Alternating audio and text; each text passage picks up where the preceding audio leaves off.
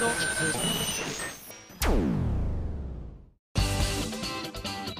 あさみのシンガーソングゲーマー。皆さんこんにちは。今井あさみの SSG313 回目でございます。ゴールデンウィークもあっという間に終わってしまいましたね。皆さんはどんな風に過ごしましたでしょうか。私はおそらくライブのリハなんかでねもうてんやわんやだったとは思うんですけれども多分。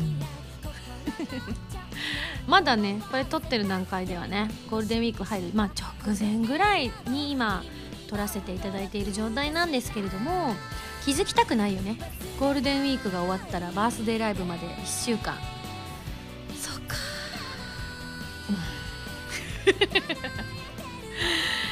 あの今までと違うことにチャレンジするなんて大きいこと言ってしまった手前ですね。決してミスも許されず、えー次の日の反省会が楽しい反省会にするためには本当にあの気合を入れて頑張んなきゃいけないっていう気負いの分より明言したくない病です。こう天の弱な感じで申し訳ないんですけれどもただですねなんと今日この後ですね、えーコーナーの中でスペシャルゲストの方に来ていただくんですけれどもそちらの収録の方が先ほどたった先ほど今終わったところでございます。あのめちゃめちゃ楽しくいろいろお話をさせていただいた結果ですねファミ通のコーナーを少し今週はお休みさせていただいて、えー次回またご紹介させていただきたいななんて思っているのでいやでもね本当に話足りなかったですね。ご本人もそういう風に言ってくださってたんですけれどもあのめちゃめちゃ楽しくて頭の回転が速くてなんか司あ言っちゃったよ。司役のね匠さんがあのゲストに来てくださるんですけれども司のイメージで来るのかななんて思っていたら本当にあのトークのテンポも私結構業界屈指の速さに入る部類だと思うんですけれどもほぼ私がノンブレーキで一緒にお話できたという意味ではですね割と稀有な男性声優さんかなというふうに思いましたのでそういう面もですねぜひ楽しんでいただければいいななんて思っております。さあじゃあまあそのコーナーもね楽しみなんですがメールもちょっとご紹介していきたいなと思うので。ハンドルネームすがぴさんです。ありがとう。あさみさんスタッフの皆さんこんにちは。こんにちは。季節外れの雪のお話をしたものです。あなるほど。ありがとう。同じ4月だというのに今度は真夏日ですよね。県内では最高温度30度を記録したようでマジで、えー今年の春は何が起きているのやら？私は寒いよりは暑い方が得意なのですが今からこんなに暑いと夏が恐ろしくなります。これから夏に向けてイベントが増えてくるので夏バテにならないように頑張ります。というふうに。確かにちょっと今年ばかりはあの今まで運動が嫌いだと言ってた方もですね少しだけ鍛えた方がいいかもしれない。ですね。あのちょっとこの場で言うのもあれですけれども私のことを応援してくださってる方おそらく7月の某所にも来られる方が多いかと思うんですがあそこがマジで凄まじいらしいんですよ。屋根というものがあるねっていうただそれだけっていう風に聞いたことがあるので。なので少し今からあの何かしらのことをされるのがよろしいかと。で私たちも今まで以上にちょっと運動しなければちょっと持ちこたえられるかしらっていうぐらい暑くなるそうなので特に今年は暑いのでね頑張りましょうね。まずはじゃあ私はバースデーライブをですね無事乗り切ることによってまた一つ階段を駆け上りたいと思っておりますのでまずはそちらをお楽しみにということで。続きましてファンローズさんからいただきました。ありがとう。今井さんスタッフの皆さんおはようございます。ファンローズです。どうも。セガ生セガゲームクリエイター名越俊弘の生で乾杯。チェーンクロニクル V コーナーゲストご出演お疲れ様ありがとうございました。番組冒頭から見ていましたよ。えー、てなんと聞いてください。龍が如くグミ当たっちゃいました。箱で。マジか。そうなんです。今回あの名越さんの番組に名越さんとねあの椿彩菜さんの番組の方にですね私もゲスト出演させていただいたんですけれどもちょこちょこあのプレゼントをねさせていただいている番組ということもあってチェーンクロニクル V では私がですね考案いたしました歌っての武器のイラストをあのリノセを描いてこんな感じがいいんですっていうイメージ画をスタッフさんにお送りしたところそれがとても評判が良かったということでですねせっかくですからということで色紙に改めてまあ複製という形にはなるんですけれども私がリノセをまた書かせていただきました。最初に書いた時の方があのねリノセのぼーっと感が出てたななんて思いながら書いてたんですけれども。でそういったもののプレゼントだったりとかがあったりするとても豪華な番組なんですがそう龍が如くグミもプレゼントしますっていうのをね綾菜さんがおっしゃってたのに私もすぐそばで聞いてたんですがどなたが当たってるかがちょっと見えなかったんですよね。ちょうど角度的に見えないところに立っていたものですから。そうだったんだ。すごいね。ということでえー、こちらのグミはあさみさんのバースデーライブ反省会の時に会場でお会いした皆さんに配布したいと思います。いいな。つまり今年のビンゴスライブではチェンクロ武器と龍が如くグミが手に入るチャンスってそんなんじゃないから。まあお友達に配るっていう意味でね。はい、えー、そしてじゃあもう一つの話題をということでありがとうございます。祝16枚目シングル発売決定おめでとうございます。ありがとう。タイトルも「バビロンビフォーザデイブレイクということで森先生も「あさみちゃん超絶かっこよかったです」とツイッターで絶賛されてました。ああ先生ありがとうございます。今回も収録来ていただいて本当にねあの美味しい差し入れをいつもありがとうございます。初めてお会いした頃は本当にあの森先生なんて言ったらもう雲の上の存在じゃないですかなんて言ったって私たちの世代で言ったら本当ドラゴンボールですから。あの中森明菜さんですから。もうそう思うとまともに会話させていただいていいのかと思いながら本当にね緊張してたのを今でも覚えてますけれども森先生が本当にお優しくてですね収録しながらも全然違う話でいつもキャッキャキャッキャ盛り上がってですねあの女子トークに花が咲く、まあ、その中にも男子も紛れ込んではいますけれども とってもとっても楽しい収録でした、え曲はねやっぱりコープスの曲ということでちょっとわりかしダークめな感じには仕上がってますけれどもそんなあの楽しい収録を経てということで仕上がりをぜひ皆さんも楽しみにしていただきたいと思います。ちなみにシャングリラ2015年バージョンというのもさらっと発表されてますが大好きなシャングリラのニューバージョンなんですよね。こちらも楽しみです。あらさらっと発表しちゃいました私。あらそいつは失礼いたしました。そうなんです。これ新録です。歌い直しましたよ。結構ね歌ったのがだいぶ前なのですっかり忘れてましたが今ちょうどあのファンローズさんが当たったキャプチャーが後ろに添付されていたページが来て今すごく驚きました。本当だ。アリーナ最前列ファンローズさん埼玉県間違いない。あのファンローズさんやこれは。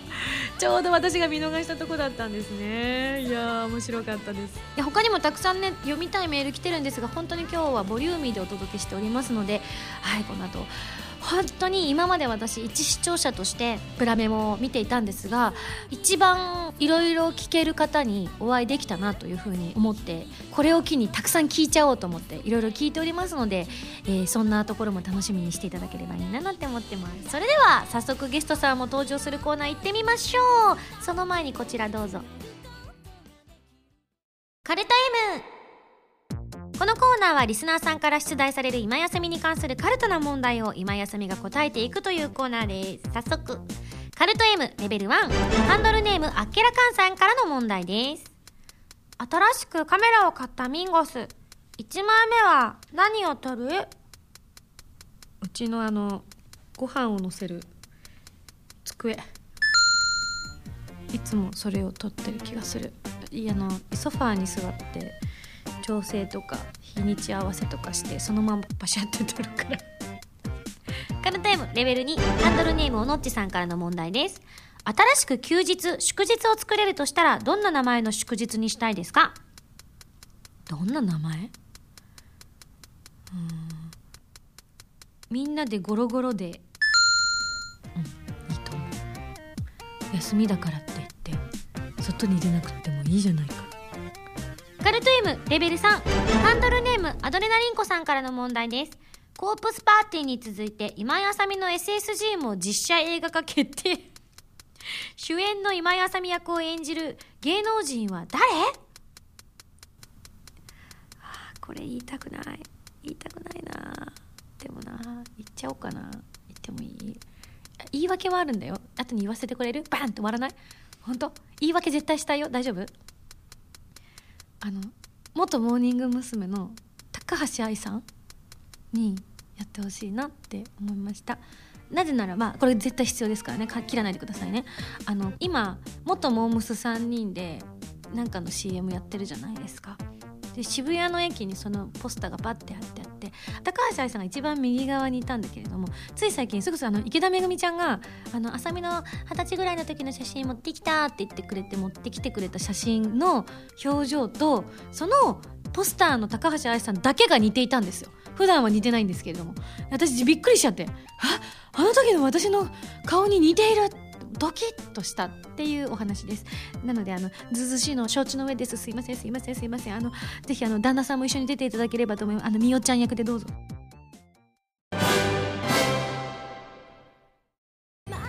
今井あさみの15枚目のシングルテレビアニメ「プラスティックメモリーズ」エンディングテーマ「朝焼けのスターマイン」が2015年6月3日に発売されます。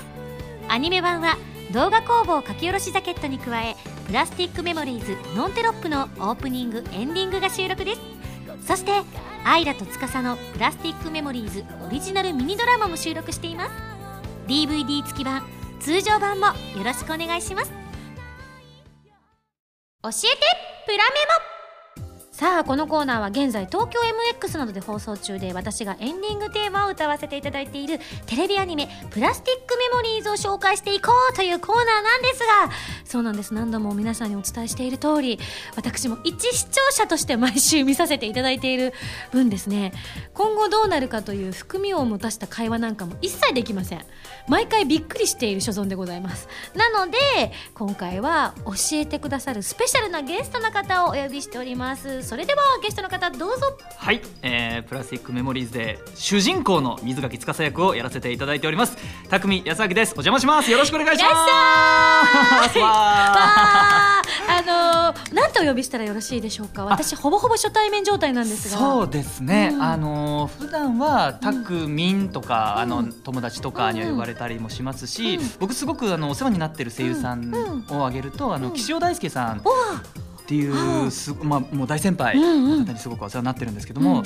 えー岸尾さんからは天狗っていうふうに、えー愛を持って呼ばれているので天狗。天狗はい。天狗。あなるほどね、はい。よしそれは後で掘り下げよう。よしよしじゃあとりあえずでも急にたくみんも私も動揺するんで、はい。じゃあとりあえずたくみさんかたくみくんでいこうかな。いや匠さんはさすがにちょっと僕もなんか話せなくなっちゃいます。緊張して、えー、じゃあたくみくん。あありがとうございます。じゃあ僕はなんて呼んだらよろしいですか？私ミンゴスで大丈夫です。おかしいでしょ距離感がなんか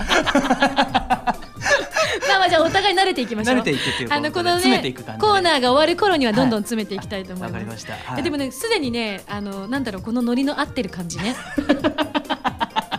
いやもう本当にありがとうございます。本当に僕、うん。あの初めて会った気がしない。実際多分一度二そ度は、ね。あの多分現場でドルマスターで、はい。まあご挨拶ぐらいかもしれないんですけど、うん。させてもらってるんですけどもそれ。すみませんあの時は女がいっぱいのね、しかも座るとこもないようない状況で本当にご迷惑を。そんなそんなもう出させていただくだけでも光栄の現場だったので、はい。うんい。やあのーラジオも今回出させていただくにあたっはいてちょっと前の聞かせていただいたりとか、そうギョって。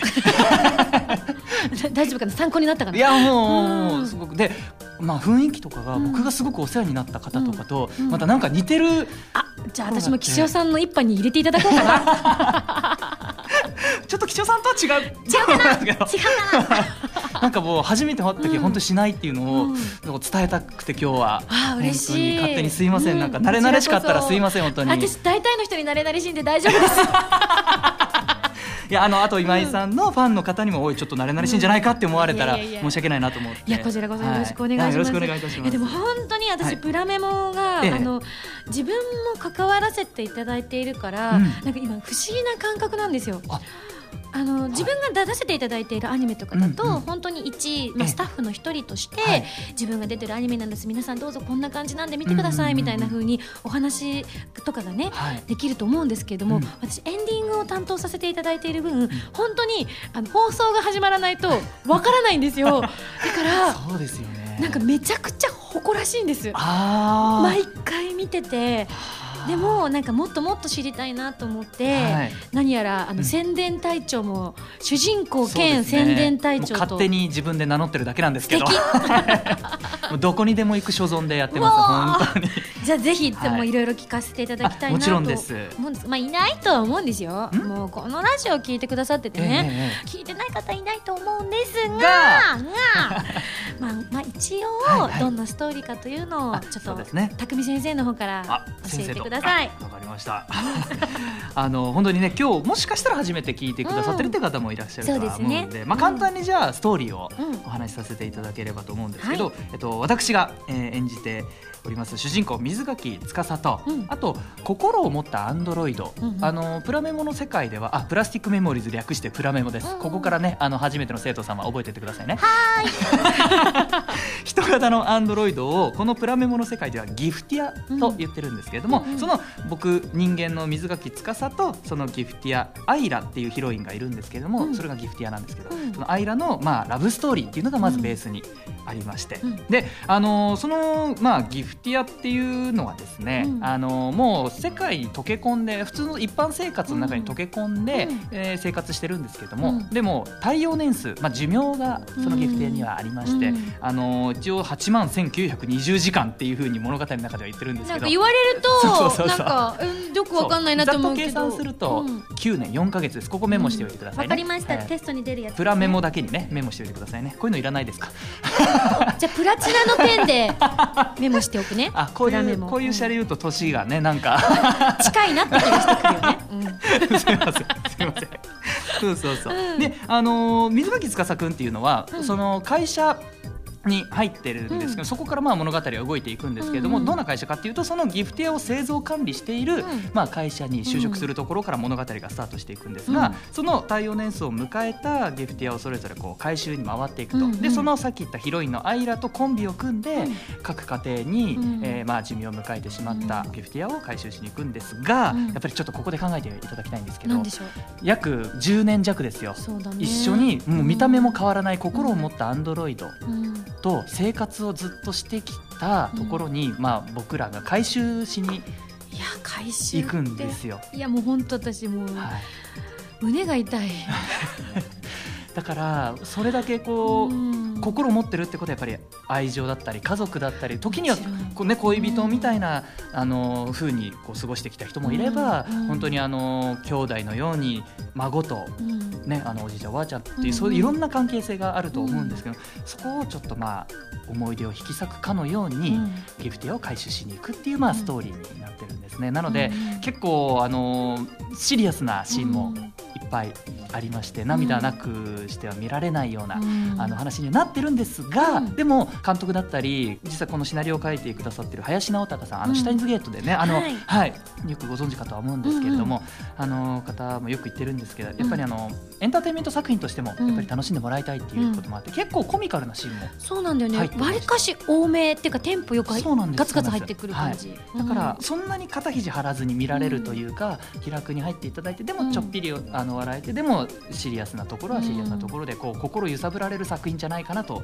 僕は思っておりますので、うん。ぜひまだ見たことない方はあのまあニコニコ動画とかでもねあの、うん。振り返り放送この前もやってたんですよ。今後もやってくれたら嬉しいなっていう願望もあるんですけどね、うん。あの今後多分 DVD とかね、ん。ブルーレイとかもあの発売はされると思うので、うん。そちらでもぜひね見ていただけたらなと思いますしまだまだあの結構1話完結みたいな形でそうなんだよね、はい。見やすいところがあるよね、そうなんです。なので今から見ていただいても、うん。作品のこう世界観だったりあのこっちが伝えたいものだったりっていうのは分かっていただけるんじゃないかなと、うん。はい、はい、で今回がこの放送があるのが、まあ、5月の頭ぐらいなんですけれども、はいはいはい。あの地域によってね、うん。放送のタイミングとかもいろいろあると思うので、ええ。ぼんやりしながらお話ししていければなーなんて思ってるんですけど、はい。でもなんて言ったってまず司くん。は、こう育ちがいいよね。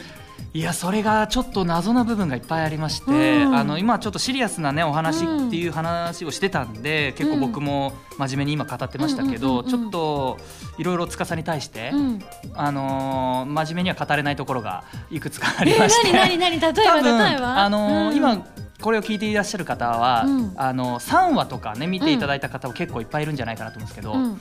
まああのーギャグ界と言ってもいいぐらい。そうね3話はびっくりしたよね。あれ？これ同じアニメかな？みたいな、うん。であのーちょっとアイラに対して、うん。こう気を引くためにいろいろね、うん。あの手この手で近づいていくんですけど、うん。あのいきなりこう上半身裸になってね、うん。鍛えたりするシーンがね、うん。いきなりあったんですけども、ね。うん。でやたら筋肉質な 司が出てきましてで僕実は今、うん。あのうん。体幹トレーニングを普段やってまして。あなるほど。そう。でその体幹トレーニングでやってるインストラクターの方も実はうんこのプラメも見てくださってて、でその3話見ましたって言って、うん司めっちゃ鍛えてましたよねって言って。うんあれしかもダンベル、うん。あれ多分12キロはいってますよちょちょちょちょそういう交渉入ってくるの？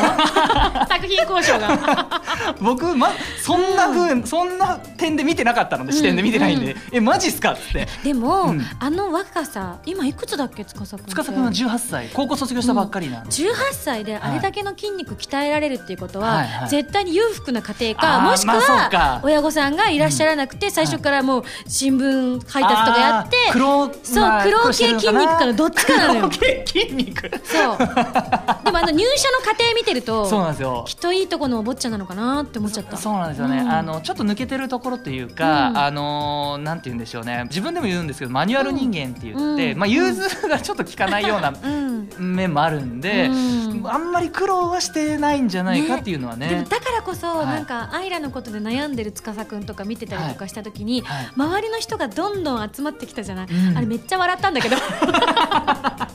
でもなんか、うん。司って、はい。ほっとけないオーラあるよね。あご覧になってそういう感じあります、そうなんかい。ひょうひょうとしてるからうん一、人でも何でもなんかこなしちゃうのかなとかしょうがないなって言われてそれで済んじゃう人もいるじゃない、はい。でもそんな中、ん。みんながん。手を変え品を変えアドバイスをわざわざしに来てくれるっていうのが愛されてる証拠というかすごく愛されキャラなんだなって思って。でもあの会社のそのうんまあ際社の第一ターミナルサービスっていう部署になるんですけども、うん。うんああのなんて言うんでしょうチームワークはなんか羨ましいなっていうふうにも、うんああいう会社あったらなんか楽しいだろうなって。絶対楽しいと思うけど、うんうんなんか逆にうん。私たちはうん。物語として捉えちゃってるかあら、そうかそうか。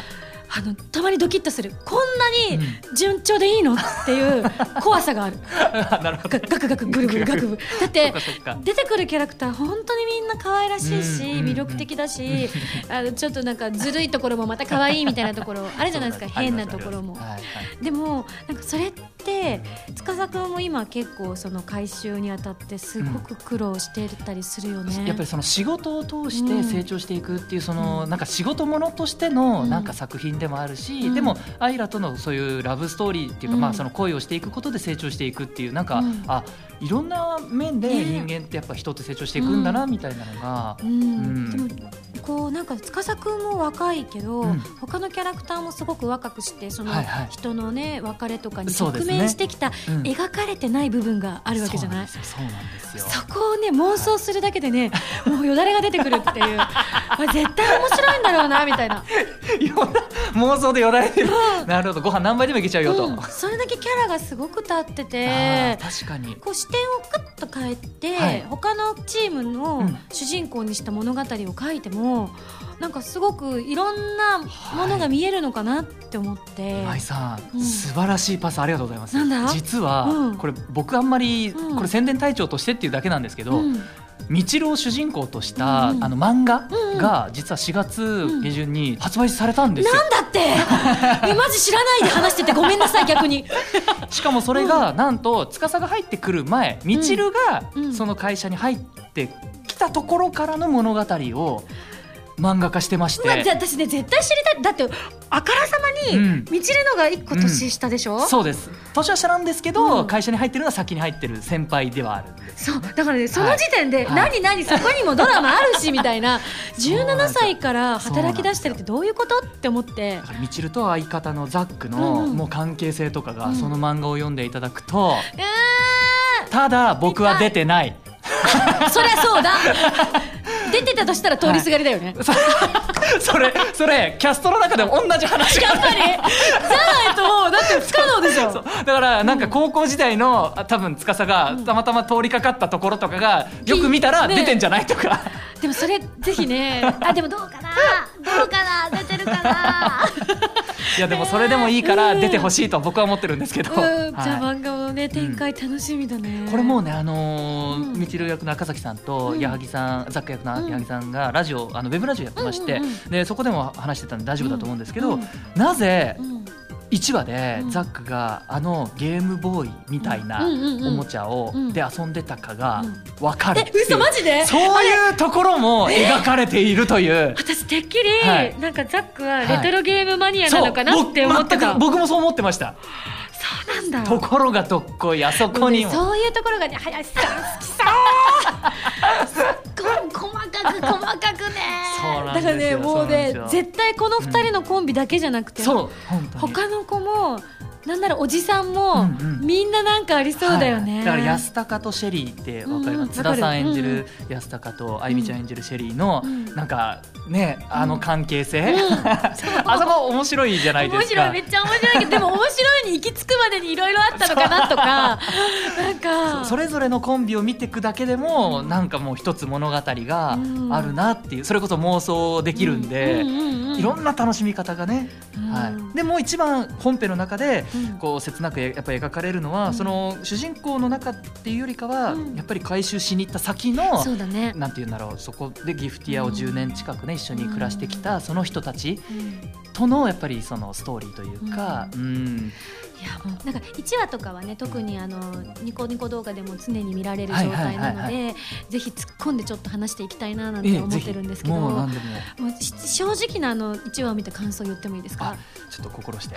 えマジですか、はい宣伝隊長にこんなズバッと言っていいのてか 僕一勝手に宣伝隊長って言ってていいのかなと思ってじ自称自称宣伝隊長。自称宣伝隊長なんではい。あのはっきりと言わせていただきたいんですけどわかりました。はい。はい。私が見た感想、はい。しかもエンディングも流れないので心置きなく見れました。やばいぞ。これ不安もないまま あのねえ卑怯だよね。卑怯このアニメ卑怯だって思った。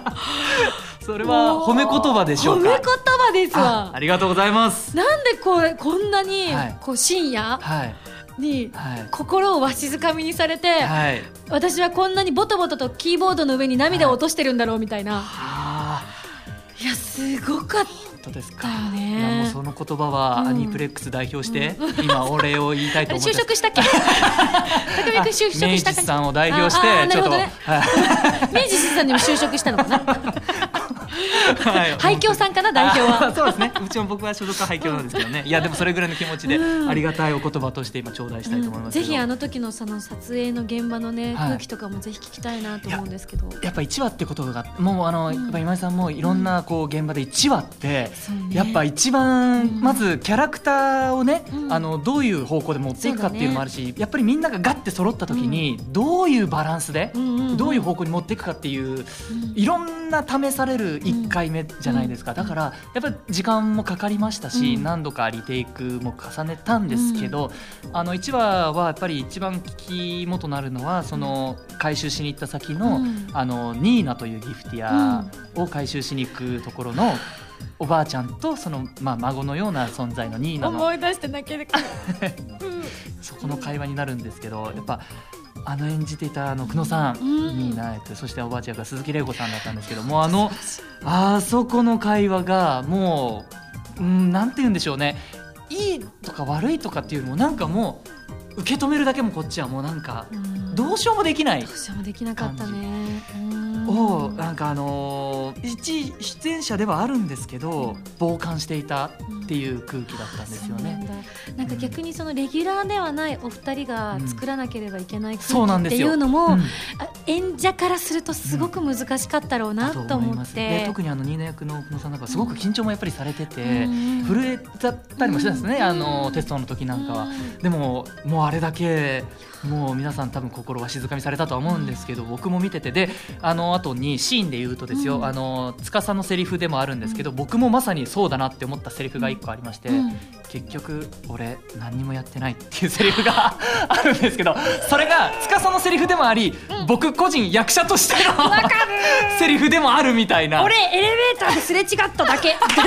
ちょっと！あれ？違ったかなその通り。あれ？あどうもどうもどうも。あそこ今日あの時の一番の見せ場ねそうそう僕の店はあそこで終わったかなみたいな。あれはね、あの司っていうより匠康明魂の叫びみたいなねところがありまして、うん。はい、何もやってないなみたいな。いやでも、はい。それがやっぱりこれから先のね、うん少年たち少女たち、まあ、ギフティアですけれども、はいはい。今後の成長としてね見はい。守っていくためには。必要な部分だったのかな、ぜうんうん。ある意味絶望するみたいなところまあそうですね。まずはこう、うん。これが世界をね物語る上で、ううん、皆さん受け取ってくださいっていうね、やっぱりその心を持つってだけで。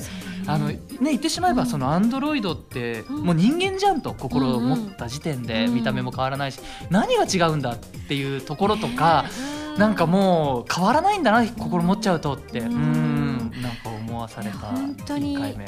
いいアニメ。いいアニメ。そんなアニメに関われて幸せい私やいやいやいやでもそれこそエンディングテーマ、うん。第2話から、うん。あの今井さんの曲流れた時うわー来たって思ってはい。今お世辞上手だからそうやって持ち上げようとして分かる分かっちゃうぞそういうの。いや名前は匠ですけどね、確かにね。転がし上これこ手だな。れこれ言ったばっかり本当に嘘っぽくなっちゃうのがちょっとやいやそんなことなくて、あのまあオープニングも含めてなんですけど、うあのエンディングも、うん。プラスティックメモリーズっていう物語に本当にマッチしてるなって。えこれでもどうですか？こう客観的に見てて思いませんか？私普段ね、はい。こう見えてすごいネガティブだから自分のことを全く認めない人間で、えー。周りの人いつも苦労するんですよ。あ大丈夫ですよ今井さんとか自分にでも厳しいってことですよね多多分。分、あの家の中では私はあんまり厳しくない方なんですけど多分今井家が厳しい人が多くてですそうねなんですか。これでもなんか割と厳しめにややってるつもりはないんですけど、はいはい。いやでまだまだだ全然ダメだなクソだないやいや。キャッキャって。ちょっと言葉気をつけても。ごらっていいですかめんなさい。って思うことが自分にね対してね、はい。思うんですけど、うん。これに関してだけは本当に、はいはい。あ自分頑張れたって久々に思えた仕事だったなって思あいました。のー前のラジオの回を僕も聞かせてもらってて、うん。すすごく苦労されたんだなっていうのも、うん。あのー分かりましたし、うん。でも歌を聴いた時にその苦労っていうのは一切やっぱり感じないですし、うん。それは絶対まあ、うん。僕らってうん。この先輩を前に言うのもちょっと偉そうであれなんですけど、うん。やっぱり苦労な部分って見せてもしょうがないところってあるじゃないですか。だからもうすんなりズドンってストレートに入ってきたんですよね、エンディングかかった瞬間に。あのアイラのあの絵と曲とでその「プラスティックメモリーズ」っていう世界観がなんか言葉じゃないよ。こういうものっていう表現をあのーストレートで投げてもらった感じだったんでこっちはもうそれを受け止めるだけっていうか、はい、いや本当ねいい作品に関われたなと思ってい。いや素晴らしかったですね。でも本当にね話をしてるともう尽きないんですけれどもそうですね。はい、はい。もうだ十分にねこのはいプロメモっていうのが、うん。ここまでやっぱり私たちのこの高揚感のね、はい。あのあるトークでも感じて取っていただけたとは思うんですけれども、はい。まだまだちょっと話し足りないなという部分もありますので。はい、えーこの後一度このコーナーは締めさせていただいてこの後ちょっとはい。天狗さんにもご登場いただき、距離感の詰め方。天狗さんならではのちょっと視点からちょっとい一点だけ一点だけあ何の天狗さん？それってどっちなんでしょうね。天狗さんを一応天狗さんバカにしてた。完全にバカにしてた。い すいません岸尾さんしか言っちゃいけないやつなんでしたやいや全然けどすいません。大丈夫です、うん。大丈夫です。はい。はい、なので次のコーナーにもねちょっとご出演いただきまして、はいあはいぜひぜひ。いろいろねまあプラメモの話ばっかりになっちゃうかもしれないですけれども、はいはい。お付き合いいただければと思います。はい、以上教えてプラメモのコーナーでした。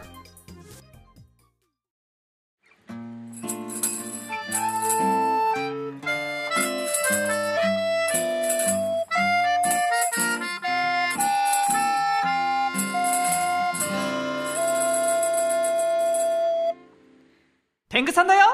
お便りコーナ優しそうな天狗さんだな。ー いやあの、うん。天狗って自分であんま言うことないんで 言われて違いますよっていうくだりをよくやるんですけどー。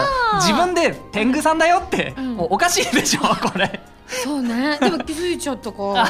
チュでもこれそうなんですよ。なんかうん自分で言わなきゃいけないコーナーなんですそうなんです。かこれは。あそうなんです。ね。まああのね皆さんが呼んでくださっているタクミンも良かったんですけれども、はい。タクミンっていうとなんかちょっとアサミンゴスとちょっと被ってる部分が感じられるなっていう。いや行きましょうそれで。れ？タクミンゴス行っちゃいます？行っちゃいましょう。せめてここだけでも。ただねその場合ですね、はい。身しか残ってねえじゃねえかよがセットになるけど大丈夫？大丈夫です。大丈夫です。天狗よりよっぽどいいです。天狗何にも残ってないし。でたくみちゃんで今日は。あたくみちゃん。ありがとうございます。いやでもねちょっと、はさっきねちょコーナーがねまたいでしまってあれなんですけども、いえ。いえ。お便りも紹介したいんだけれども、あはい。一個だけどうしても聞きたかったことがずっとあってただあ。視聴者だから本当に聞いてあもいい？もちろん答えられることであれば何でも。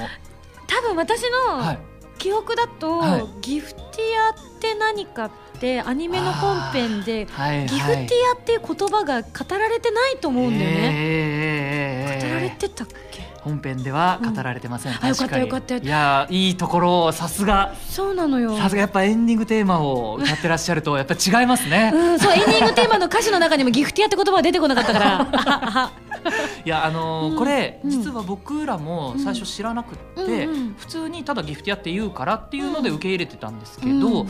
なんとあのウェブラジオをねさっきあのちらっと言ったかもしれないんですけど、うん。あの赤崎さんと矢作さんの方のウェブラジオで判明しまして、あそうなんだ。はい、うん。あの林さんがなんか答えてくれてたみたいで、へギフティアはもともとギフトーうんうんうんうんっていう、うん。まあ、言葉から来てまして、うん。ちょっと正確な答えかどうか今僕、あのー林さんと違ってたら申し訳ないんですけども、確か、あのー、サ社だけが唯一そのうん。心を持ったアンドロイドの開発に成功したので、そういう、まあ、贈り素敵な贈り物っていうところからの確かギフティアっていう名前だったはずです、うん。そういう感じでしたよね、うん。ですよね。はいあながち間違ってないはずです。いやはい。いやそう思うとなんかまたちょっと見方も変わってくるよね、特別なプレゼントというか、うん。えー贈り物っていう確かねお弟子さんがね、はい。来てくれたギフトってことだもんね。そうです何話かではこんなメールも来てました、はい。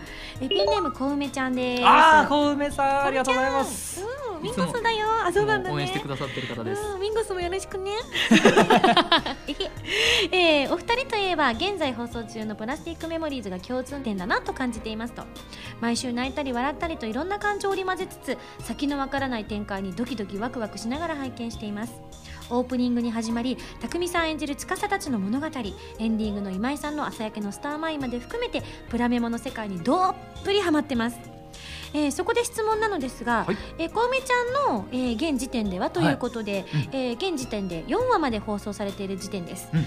ここまでのお話で、うん。お気に入りの話やお気に入りの部分あったりしますかということで、うん。えー、小梅ちゃんはちなみに3話はい。のアイラと仲良くなるために頑張りすぎる司の話が好きでしたよというふうにいただいてます。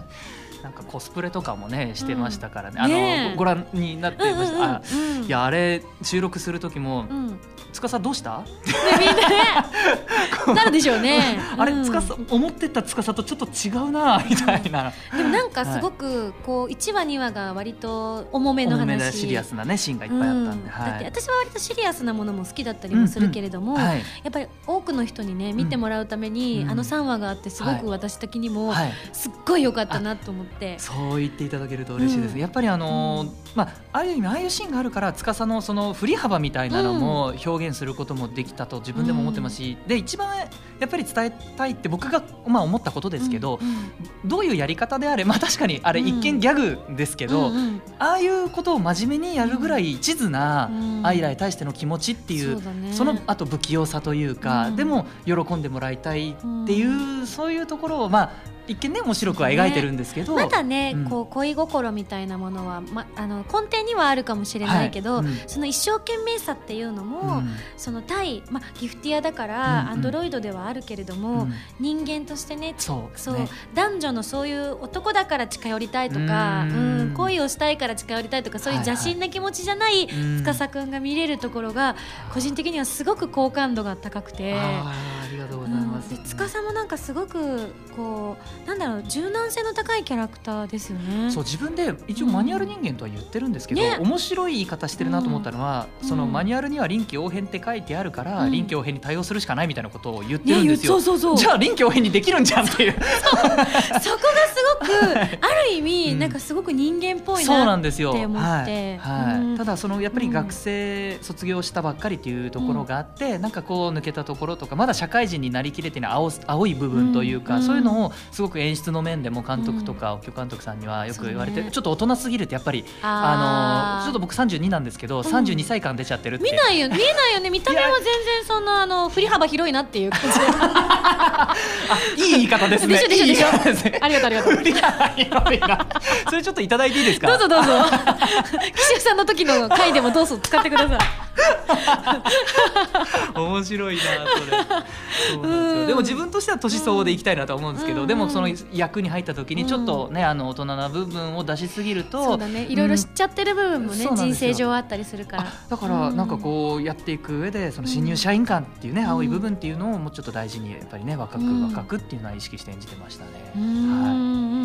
これでも逆になんですけど、うん。司まあさっき僕も僕は何もやってないみたいなこと言いましたけど、うん。と同時に、うん。あんまり司のいいシーンっていうか、うん。なんか頼りなさが1話でやっぱり出て、まあうん。成長物語でもあるんで仕方ない部分だと思うんですけど、結構主人公なのにこれあんまり視聴者から見て、うん。えこの主人公ちょっとん。何なのとか、うん。不快感まではいかないにしても、ちょっとこう怖いそういう意味でチャレンジな部分もあって、いいやつすぎないように気をつけていた面も実はあって、でもそれが私的には、はい。個人的には私ちょっとあのそういうのが大好きだからすごく惹かれるゆえんかもしれない、うんうんうんうんなんで司って本当にいわゆる普通に主人公っぽい男の子なんだけど、うんでもやたらとすごく魅力を感じるなって思ったのはそういう、うんうん。なんかいわゆる、うんうん。っていう感じを出しすぎないって言ったらいいのかな、うんうんうんうんちょっと言葉を今選選びながら言わなきゃなとは思うけれどもすごくそこが人間っぽくて、はい。うん、その塩梅をうん。コントロールしながら演じるのは本当に大変だろうって思っていやこの役者さん素晴らしいなってい思っやいやそんなそんなそんな褒めすぎたかな天狗になるかと思ったいや全然天狗になってないですからね。天狗になってないですからね。皆さんにお伝えしたい。いやいやいや。今完全に30センチぐらいになってます。今はね、あの映像がないことをいいことにね。だからこそなんかちょっとこうねそそれこそ回収しますのシーンとかにはいはい悲しそうにすることもできるええポジションじゃない、うんうん。アイラがああいう感じだから、つってそっちに心を寄せすぎちゃうっていうのがあるはずなのに、でもいざ自分がああいう立場になって、うん。そういう仕事を任されて、うん。仕事きちんと頑張ろうって思ってたら、うん。あの距離感ってリアルだなって思ったんだよね。本当にそうなんです、ちょうどこの始まったのも4月からということで、新社会人とかうん。環境が変わったばっかりの方もいらっしゃるんじゃないかなと思ってだからうん。そういうところでも共感を、うん。多分あの持って見ていただけることもあるんじゃないかなって思って、うん僕も一視聴者としては見たりもしますね。うんはい。本当に素敵。なんかこう揺さぶられてうん忙しいジェットコースターみたいなうんアニメなんだけど、うん。そのアイラの可愛らしさと可か愛いんですよ。なんかアイラの不安定さにも癒される。そうなんですよ。これあの間宮さんも言ってたことなんですけど、ギフティアではあるんですけど、うん。アンドロイドであるんですけどなんか人間以上にすごく心を持ってるっていうか繊細？ううんん、なんかあの、まあ、物語上ちらっともう話も出てるんですけど、うん。前和樹とね、うん。コンビを組んでいて、うん。でなんやかんやがあっての今でああいう風な状態っていうところで司と、うん。なんていうかなこう近づきすぎずというねか、え。そこら辺もすごく人間味あるというか、うん。傷つけたくないとか。だね、うん。でも空は飛ぼうと努力するんだなみたいな可愛さ。そうなんですよ。そのそらちゃんだけにね演じてるの本がね。当だ。飛べなかったけどね。落ちたけどね落ちましたね。あの子は。あれでずっと。雨宮すらは飛べるけど。あ飛べないわ。で バナナをずっと乗せてるっていうね。ねえ。びっくりしたあれ。本当にびっくりした。あれ飛べるシーンだよね本来。そうそう普通のアニメだったら飛んでたよね。ピョンピョンピョンって行くんだろうと思って。そうそうそう普通に私声出しましたもん。いやでもこんなに中身のこと今か、うん。僕結構番組の宣伝させてもらってるんですけど、うん。ここまで中身のこと語ったことないです。本当に？はい。いや面白いんだもの。いやどうしようあら実視聴者なんで。いやあらすじとかでどうしても終わっちゃうじゃないですか、うんいやなんかすごく嬉しいです、うん。はい。いや本当癒されてるアニメだなと自分も関わってるのを棚に上げてなんですはいけれども、い。えいえいえいえ。あじゃあ癒しということでこんなメール来てます、はい。はい。かなさんからいただきました。ああかなさん。ありがとうございます。いつもいつも。えー、あさみさんたくみくんこんばんは。今回たくみくんがゲストというあごめんね。ちょっと天狗くんなんだけどね 違いますよ。あ違います。よ。ごめんね、はいはい。いつも以上にめちゃめちゃ楽しみにしてます。嬉しいな。早速ですが、はい番組のキーワードでもあるハーブ、はい。これって癒しアイテムだと思うんですが、ん。お二人が癒されるなって思う時ってどんな時ですか、とうん。いちゃいました。そうなんですよ。いやかなさん聞いてくださいよ。私今癒されてるんですよ。本当に。いやいやいやいや。いやみくんはねすごく優しいね。できたいい子だよ、まあ、年下だからねこんな言い方してね。然。ちょっとお姉さんぶって申し訳ないけどありがたいです。すごいね差し入れというかあのもうすぐ私が誕生日なのをね、はい。そのラジオを本当はい。聞いてくださって、知ってくれてねハーブティー買ってきてくれたの。おめでとうございます。ちょっと早いんですけどいね。一週間早い配信ですかね、これだとね。ね。はいおめでとうございます。改めて。い。やー嬉しい、はい。今癒されてる私。あーありがとうございます。あの本当に喉のいいね、うん。ハーブティーととっても体にいいうん。ハーブティー。これ期間限定のねなんかハーブティーらしいんでね。こまここのお店の宣伝隊長もやってんの？お店の名前言った方がいい？もしよかったら。はい、でもこのハーブティーもちろんあの、まあ、今井さんのためにっていうのもあるんですけど、実際そのプラスティックメモリーズの中でも、あの結構ハーブティーって出てくることが多いんで、うん。せっかくだしと思ってあの、うん持ってきたんですけいやど、嬉しい、はい、でやっぱりあの「朝焼けのスターマインが」あのアニメ版うん、っていうあの中にミニドラマが実は収録。あのお手数おかけしていやいやいやいや。こちらこそ。ありがとうございます。ありがとうございます。なんかこういっった形でうん。曲の作品の中にうん。ミニドラマの入っていくっていうスタイルがなんかあ僕はあんまりそういう経験がなかったんで新しいなと思って。であの僕と雨宮さんのまああうん。の司と愛らのうん。あのミニドラマが収録されてるいや本当。すいません。ありがとうございます。いやその物語が特にハーブティーをテーマというか、ハーブティーがでよりこうピックアップして。フィーチャーされてるお話だったりもするんで、うん。もうこれはちょっと今井さんにお渡ししたいと思って今日持ってきたんです。私まだ残念ながらそのドラマの本はね、はい。どういうのかっていうのがまあたこれはまた私知らないわけですよ。一視聴者ですよ。でも本当にこうのん。企画でね、はい。上がった時にその企画が通った段階で、えもう本当に嬉しくてあの、まあ、もちろんね、うん。このアニメをきっかけに自分の曲をね、知ってくださった方が手に取りやすいっていう点もあるんですけど、ええ。何よりもやっぱり私も普段やっぱり役者をやらせていただいている部分で、はい。自分のその演じている作品のうん。例えばオープンエンドとかが、は作品とすごくねリンクした部分があったりとかすると嬉しかったりとかするじゃないですか。うん。そういう点でうん。今回こういうコラボができたっていうのはがい純粋に嬉しくて、はい。うん。いやでしかもそのまあなこれ言える部分と言えない部分がちょっと大きいんですけど、うん。ちょっとあの僕もそのエンディング曲、ちゃんとい一曲丸々はまだ聴いてはないんですけど、うん。うんまあそれこそアニメで聴いて、それで歌詞をね自分で書き起こして、うん。今こう手元によ 冗談でしょ？いや本当にこれです。ちょっと頑張りや。ご褒美をあげなければ。いや多分、あのスタッフさんに言えば多分くれたんだと思うんですけど。そうね、うん、いやありがとう、いやこれ歌詞また見た時に、うん。あのねこれねああはいはいあのうんっていう。やっぱり特に私も、はい。あのねストーリー自体の根本は知ってても、ええ。細かいストーリーとかを知らないけど、はい。多分私でもきっとそうだろうなって思う部分があるから、演じてる方からしたら。もうねこの一個一個の言葉が、あのうん。うわー。何が。言えねえよ。どこが引っかかってるんだろう。早くちょっと前話終わった後もう一回話が聞きたいよね。うねなんか話したいですよね、うん。話せるところで。んちなみにどのあたりが一番いや響きますか？もう最初の「はぐれた君を探してたよ」ん。あ早い。でもそう思うと1話も偶然会ったところが運命的なところで言ったら本当は会うべくして会う2人だったって思うとはぐれてたのが出会ったっていう考え方も取れるもんね。なんかいろんな取り方できるな。これじゃあちらっとね、うん。呼びかけた声かき消されて。なあこれ、えー 全部ですね。あ確かに飛んでった時にねそそ空空じゃねえや アイラが空に飛んでった時に「アイラ!」って言ったのかき消されて落ちてったもんね。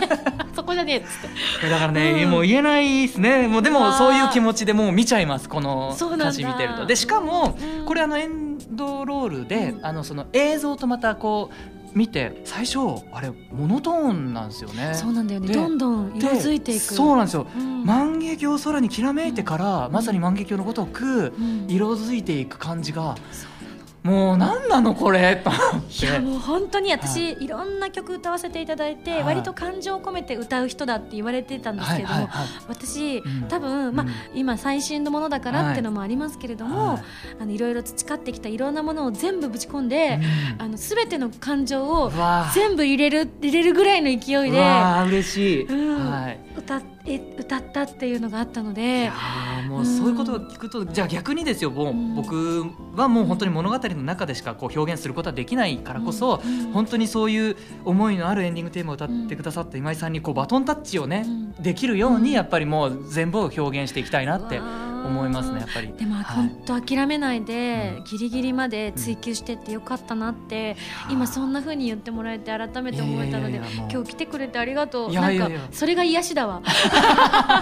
私 私にとってすごくやっぱ不安が大きかったからなんか携わってる方とかがどう思ってくださってるかなっていうのもすごく心配事の一つでもあったので。そんなそんなもう素晴らしいと思いあの巧みなねあのはいよいしょじゃなければいいなっていう思いが。いやなんか嘘っぽくなんか捉えられたらちょっと嫌なんでね。ありがとう。はいというわけでねなんとねお時間が来てしまいました。いやまだまだいけますよ。いや本当に個人的には全然いけて、はい。このまま収録じゃなくてもずっと喋り続けていきたいところではあるんですけれども。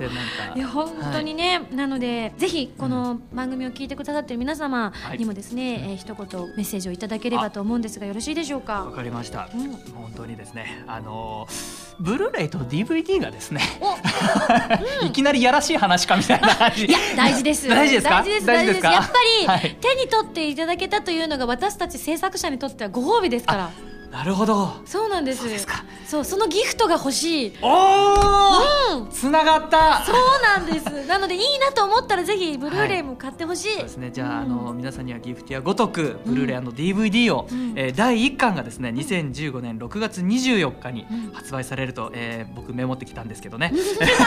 さすが宣伝隊長。なんと、うん。この中にはですようん。9月13日にうん。行われるイベントのチケット優先販売申し込み券が封入されているらしいです。らしい。僕あのこれ、うん。CM で初めて知りました なんかあの、うん。僕とか雨宮さん、赤崎さん萩さんがあ出るんですね。出るということで。もちろんその他にもうん。映像特典とかもね、盛りだくさんな内容になっておりますので、えーぜひ。そしてなんと、うん。5月の13日までに対象の店舗と予約をすると、うん。先ほど言った9月13日とはまた別のうん。6月14日のイベントの応募券がもらえると、マジで？すごい。もうこれ完全に宣伝隊長と言ってもいいんじゃないですかね僕ね。もう自称取っても大丈夫だとこんなに丁寧にやる人いますかね、うん。あの台本ないからね。これ僕がメモってきただけですからね、ありがとうありがとうね。っていうことがいやでもイベンえトね私もなんかねはい。見に行きたいとか言って。えいやもういや出てください、あ無理か。これは大人の関係か。大 いやもうぜひぜひなんか関われたらね嬉しい本当すけどね。に一緒にはいなんかね、あの現場は一緒にはなれることはねちょっとなかったけれども、うん。思いは一つみたいな。でも今回こうやってご一緒させていただいたら本当に嬉しかったです、うん。こちらこそ。はい、なのでまずは第1巻。2015年6月24日発売の、えーお手に取っていただけたら嬉しいです。そしてなんかあのここにですねしがらみ関係なく何の告知でも大丈夫ですって書いてあるんでそうなん。あのまさかのプラスチックメモリーズ以外の 作品。ぜひぜひぜひ。ででも本当に今日のトークを聞いて多分匠くんに興味を持った人もたくさんいると本思う、当ですか？うん。でも逆に鬱陶しいな、こいつって思ってる人もね 多分ねいると思うんですけど。そんなことない。もう鬱陶しいついでにもう言っちゃえっていうことで。天狗だなと思った人は多分ねちょっといるかもしれない。ちょっとね。なのでちょっと一つちょっと言葉に甘えてはい。あのディズニーチャンネルで放送中のうん「なんだかんだワンダー」というディズニー作品があるんですけどもそこであの主役をちょっとやらせてもらってましてでそれあのディズニーチャンネルであのま結構同じ回を毎回毎回あの繰り返し放送もされてたりもするのであのもしディズニーチャンネルをご覧になれる方はあーなんだかんだワンダーぜひご覧いただければと思います。よろしくお願いいたします。はい。ああと一個だけあいいですか？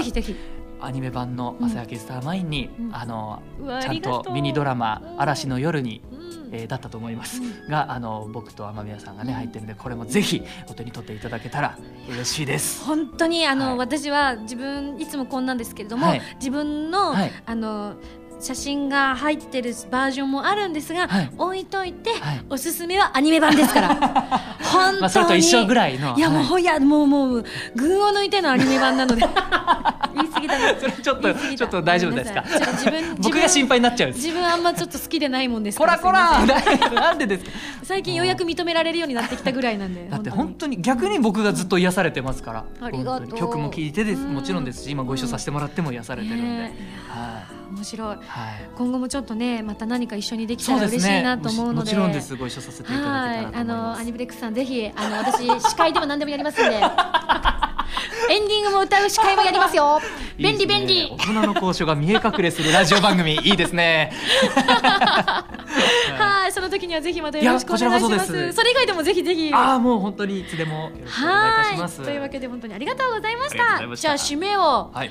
天狗さんでバシッと締めちゃってください。え締め？どういうことですか？締め？締めのタイトルコールお願いします、締めのタイトル。わかりました。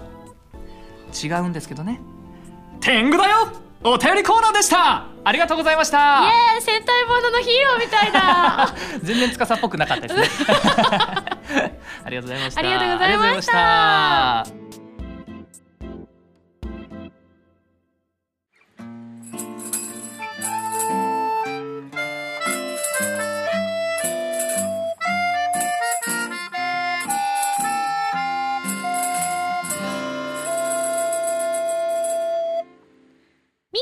ミュージックプレイヤー。このコーナーは私の新曲などを皆さんにお届けしていく視聴コーナーでございます。今回はなんと6月3日に発売される15枚目のシングル「朝焼けのスターマイン」からテレビアニメ「プラスティックメモリーズ」のエンディングテーマになっている「朝焼けのスターマイン」をご紹介していこうと思っております。それでは聴いてください「朝焼けのスターマイン」